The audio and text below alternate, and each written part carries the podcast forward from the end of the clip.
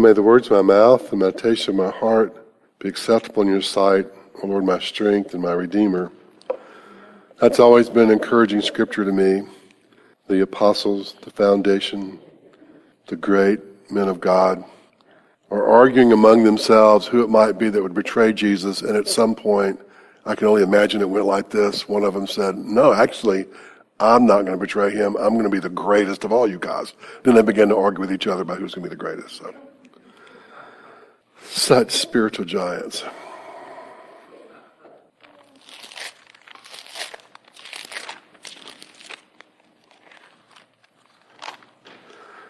The book of Lamentations is a weird book.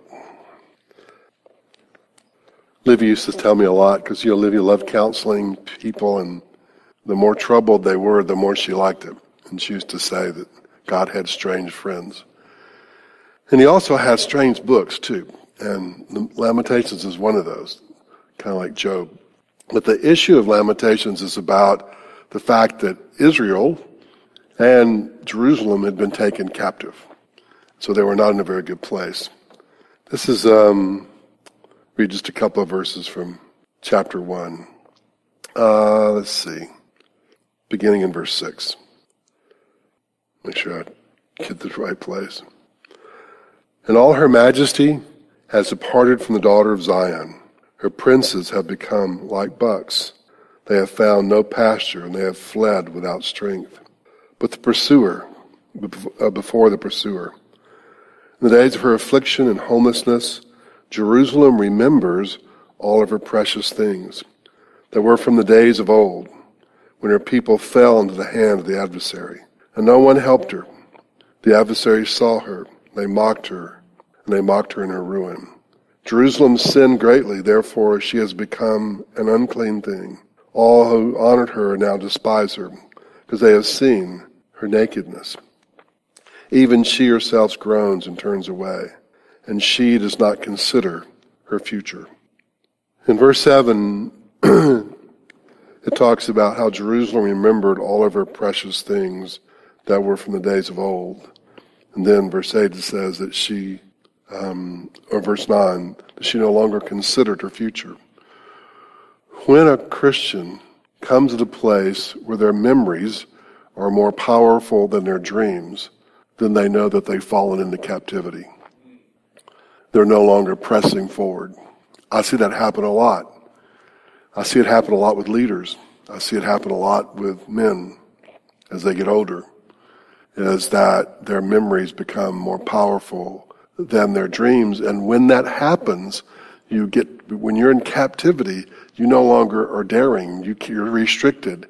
And I find that people stop taking risks, stop being daring, when their memories have become more powerful than their dreams. And that's a real tragedy. One of the things that I've purposed in my heart a long time ago, kind of watching that reality, was that as I got older, I've asked the Holy Spirit to not let that happen to me. I've got memories, but I want my dreams to always be more powerful than my memories because then I'll risk and I'll press on and I'll take chances and I'll be daring in the Lord.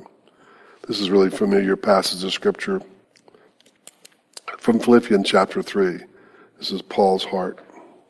He says in um, verse 7 Philippians 3, But whatever things were gained to me, those things I've counted as loss for the sake of Christ.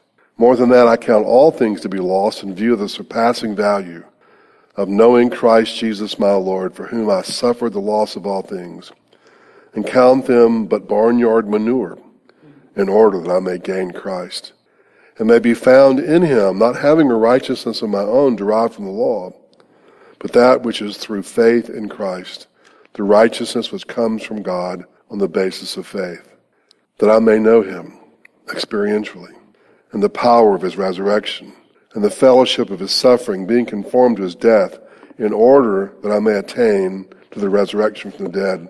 Let me read the, from the um, Amplified Bible, verse 11. That if possible, in order that I may attain to the spiritual and moral resurrection that lifts me out from among the dead, even while still in the body.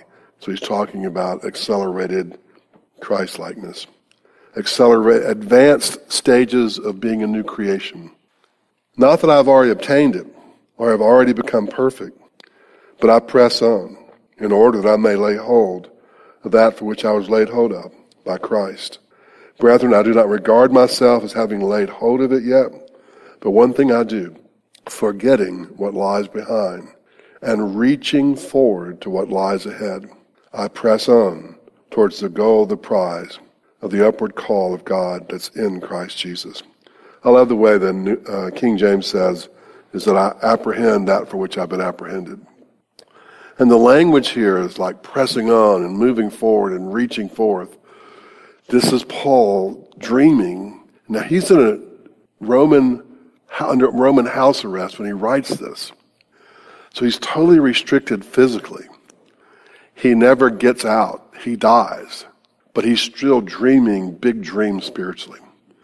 That he would lay hold of that for which he was laid hold of. He would apprehend that for which he was apprehended, which is to be, go as far as he can go in Christ likeness, in manifesting being the new creation and having impact as he possibly can.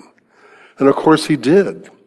Though he didn't leave the house arrest, he led so many people to Christ while he was in that Philippian jail of sorts. He was in prison. And uh, he talks about the fact in Philippians earlier that it was there as the Praetorian Guard, the guard of Caesar's household, or the ones that, that guarded him. He would lead them to Jesus, then go back and lead senators to Christ, the important people in Caesar's household. And it really birthed a revival among the secular people who came to Christ because Paul was in under house arrest because he was un, in chains, is the word he uses. It had been easy for Paul. So much had been done. So much had been accomplished. There were so many memories to just know he's going to face the end. So let's just dwell in the memories. Um, but Paul's dreams were more powerful. And so he kept pressing on and God kept doing stuff. As I mentioned, one of the privileges I have is as a bishop and then as an archbishop is ministering to clergy and even bishops are having a role in their lives at some level. This is a scripture that's always, um, two of these that mean a lot to me, that I speak a lot when I talk to the men. This is from 2 Corinthians chapter 4 and verse um, 16. Therefore, I do not lose heart. Though our outer man is decaying, our inner man is being renewed day by day. And that's where the dreams come from. And one of the, I think, when you live in a culture, the enemy uses good things and subtle things to ensnare us, to bring us into captivity. So we hear words a lot about retirement, my retirement plan, and my retirement, you know, the deal. I'm looking forward to retirement. And when I never ever find that word in Scripture ever. I mean, even if you reach a place where you don't do the vocation that you used to do, you don't get to retire spiritually, or you should never want to. And even though your outer man may be decaying, and there seems to be things like thing that there are things like you can't do, your inner man's being renewed, so you're dreaming about doing more things and bigger things than you've ever done before. That's the normal disposition of a Christian. And this one, this prophecy fulfilled from Joel. Joel's a book about revival. We did that on Wednesday nights here, whenever pre-pandemic was. I don't remember those days anymore. We talked about revival, and, and Joel talks about the great and terrible day of the Lord. And there's just like this thing that God's going to do, this great day of the Lord. It's actually with the coming of Christ uh, when he, um, uh, his first advent, there is the outpouring of the Holy Spirit at Pentecost. And that we're still living in that time. And that's a great day of the Lord, but a terrible day for the enemy. And we live in that time now, but we act like often that it's a terrible day for Christians because of the enemy and we're waiting for something to happen. We live in a season where God has said it's the terrible time for the enemy. And it's the great day of the Lord. And it's times that Christians begin to dream dreams about advancing, personally advancing the kingdom because the enemy knows It's a terrible time for him. But this is what it says. It's always, as I've gotten older, it says, And I will pour forth my spirit upon all mankind, and your sons and your daughters shall prophesy, and your young men will see vision. I love this. And your old men will dream dreams. So I know this is talking about men, but I would just say in general, I so look forward to what years I have left on this side because the dreams have not diminished. The dreams are bigger. I have memories, but I kind of forget those things which lie behind because the dreams have to be bigger than the memories or I'm frozen. I'll never advance anymore. I'm stuck. I'm held captive. And I'm not going to let that happen because there's always more. That's just who God is. And so we, our dreams, our spiritual dreams, should always be evolving, and at every evolution, they should be bigger. Your dreams should be bigger today than they were yesterday. They should be bigger this year than they were last year. They be, should be bigger next year than this year. And Paul's example is no matter what might be going on in your life that you feel is restricting you, whether you're young and you have kids and all that goes with that, or you're getting older and you can't move as fast as you used to, the dream should get bigger. God's not restricted by any of that stuff. So, if you find that um, our God's a God of hope, it says in Romans, but if you find that you've kind of, your hopes become diminished and that your memories are bigger than your dreams, then that's a sure sign that you've fallen into captivity. And the first step of getting out of captivity is realizing that you're in captivity so that you can start forgetting that which is lied behind and start dreaming once again. And like Paul, though in prison, though chained to a Roman soldier, said he's reaching forward, he's stretching out, he's pressing on for the goal of the prize. And um, God's looking for dreamers. Years ago, many years ago, there was this thing that was being taught. I, I think Dudley Hall, some of them were teaching it first, about how God had nicknames for you. And there was a biblical place from um, the book of Revelation where they gave that example. And so I remember thinking, that's really cool. So, like, Lord, what's my, what's my pet name to you? And I got my feelings hurt so bad, and God said, dreamer. I thought, that's a dreamer. It's like somebody just sits around, doesn't do anything. I just daydream all the time. And I said, but then he encouraged me and said, no, because you have childlike, you dream about big things and you don't want anybody rain on that parade. And I put that in you. You've embraced that, no matter what it's cost you.